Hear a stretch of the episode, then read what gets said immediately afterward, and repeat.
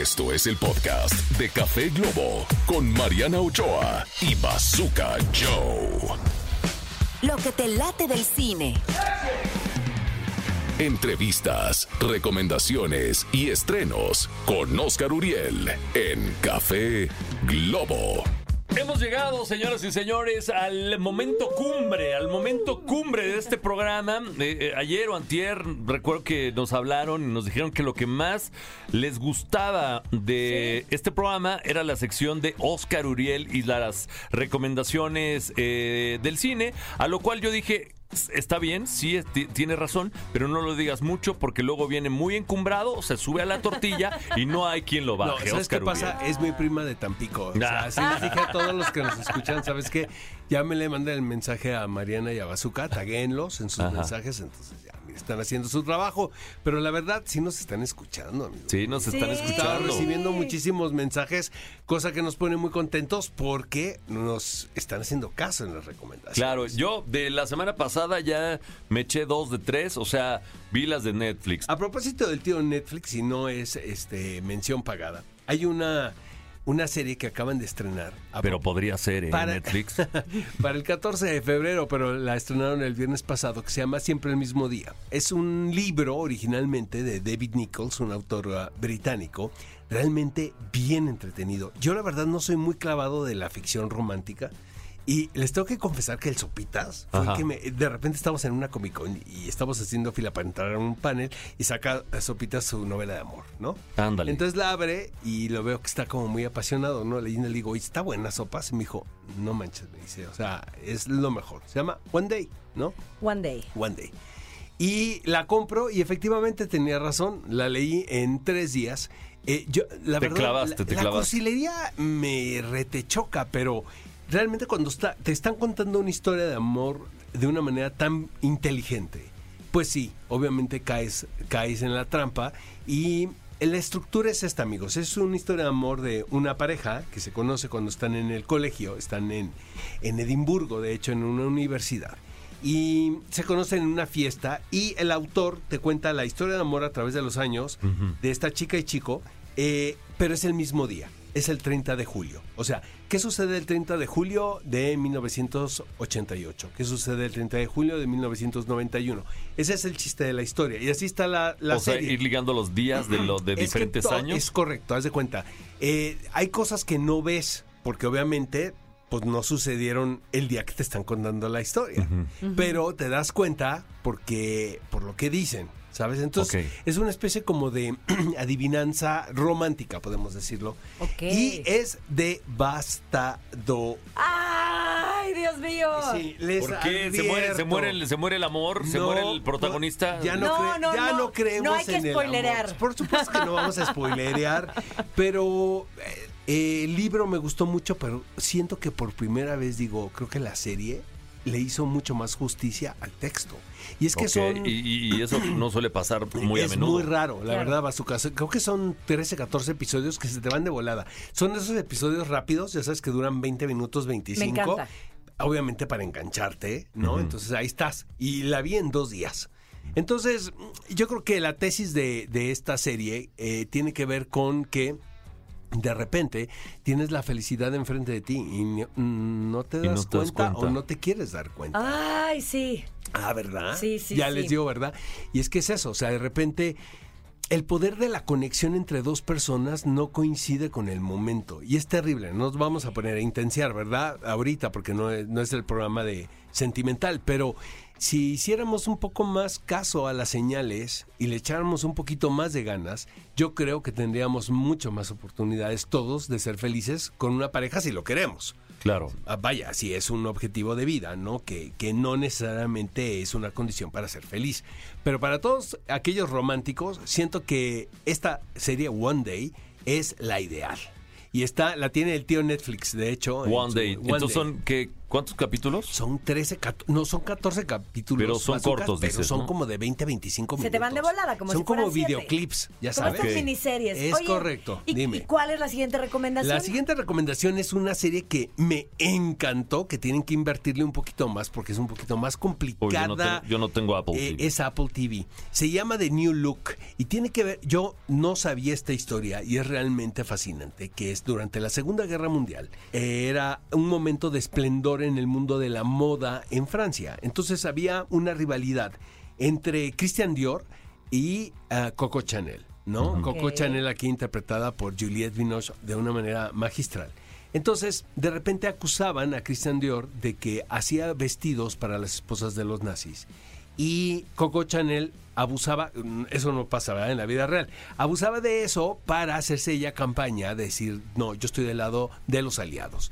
Pero lo que enseña la serie, lo que a mí me mostró, es que las cosas no son ni tan blanco ni tan Ni tan negro. negro. Hay unos grises fascinantes que tiene que ver con que todas las personas que estamos en una circunstancia que es la guerra, el objetivo de todos nosotros es sobrevivir. Claro. Ninguno de nosotros, de los que estamos aquí en la cabina, ni la, ni, ni la chica que nos está grabando, hemos estado en una coyuntura bélica, o sea, en una situación donde hay guerra y tienes que tomar un, un vaya, una opción para poder vivir. Como no, yo vivo en Chalco y ahí está cañón. ¿eh? Está en el estado, un saludo al Estado de México, ¿verdad? Un saludo al Estado de México. Pero les voy a decir una cosa, sí, sí te enseña la serie eh, muchas cosas que tiene que ver con que la historia la escribe la escriben las personas de una manera oficial. O sea, no son tan buenos, no son tan malos. La verdad me encantó. Pero ahí, ahí, ¿cuál es el lío entonces? Es que no entendí muy bien. La tienes Perdón. que ver. La tienes que O ver. sea, eh, lo malo es que eh, o sea, le hace Supuestamente vestidos a, lo- siempre- a las esposas de los nazis. exacto, exacto. O sea, es como una marca tan reconocida anda con los Hay que malos. sobrevivir de es alguna correcto, manera. Es correcto. Está eres con los un nazi. malos. Eres un nazi ya. Ahora, y siento que hace mucha resonancia con el mundo actual, que es las redes sociales, que es bien fácil decir, este es bueno y este es malo, que nos encanta hacerlo ahora en redes sociales. Claro. Señalar sin dar lugar a la duda, ¿no? O a, o a la- estas cosas donde intervienen tantos factores que no es tan fácil el decir sí o no frente a una situación. La verdad es increíble la serie de New Look, el nuevo look, que tiene un título Look. maravilloso porque obviamente es un antes y después de la Segunda Guerra Mundial. Claro, la vida cambió cuestión de la moda, para sobre todo. Pero al final, al, pues, al final son diseñadores famosos y venden vestidos. Exacto. O sea, los venden para, para el que les ya se los eso vamos. compre. Hay un, hay un momento, no voy a spoilerar, pero hay un momento muy importante, creo que es el cuarto episodio, donde no hay tela.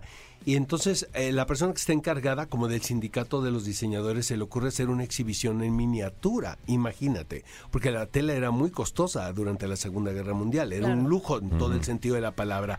Entonces estaban todos los diseñadores, Valenciaga, había Jean Cocteau, había varios que decían, no, yo no le entro a eso porque es ridiculizar el diseño. es lo que había en ese momento. Y aún eh, hoy en día, esa exhibición que está hoy en Washington es una de las más impresionantes que hay en todos los museos, porque reflejan la carestía que provoca Claro. una guerra. Es Wow. tremenda. Es, es una gran serie. Hasta en el mundo de la moda, que es todo glamour. Es correcto. Claro. En, Apple, ¿No? en Apple TV pueden No. ver The New Look. Y luego hablando de la Segunda Guerra Mundial, amigos, en, en cines hay una película que yo creo que es uno de los mejores títulos estrenados el año pasado que apenas llega ahora a México y que está nominada como mejor película extranjera que se llama La Zona de Interés o Zona de Interés. Está basada en un libro de, de Martin Amis y tiene que ver lo- un poco de lo que estamos hablando. Todo sucede en una casa de campo. Tú como espectador estás viendo la vida rutinaria y cotidiana de unos alemanes que son blancos privilegiados, arios, ¿no?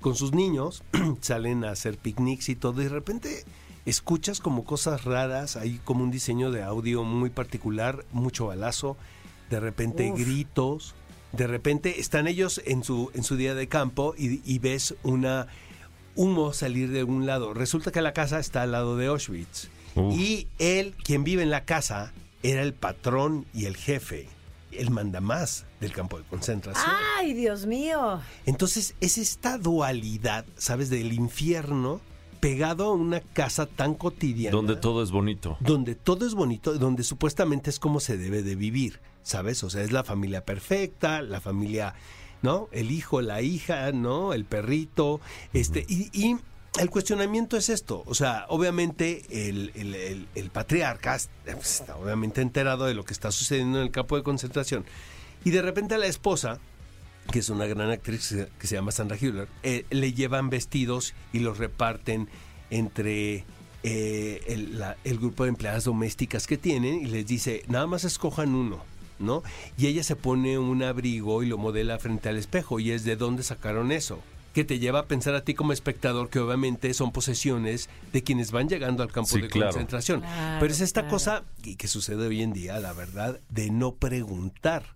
No preguntas porque no te conviene saber de dónde, de dónde nace tu bienestar. Pero bueno, a lo que voy es que la maldad está vestida de lo mejor, ¿sabes? O sea, se ponen unas mascaradas.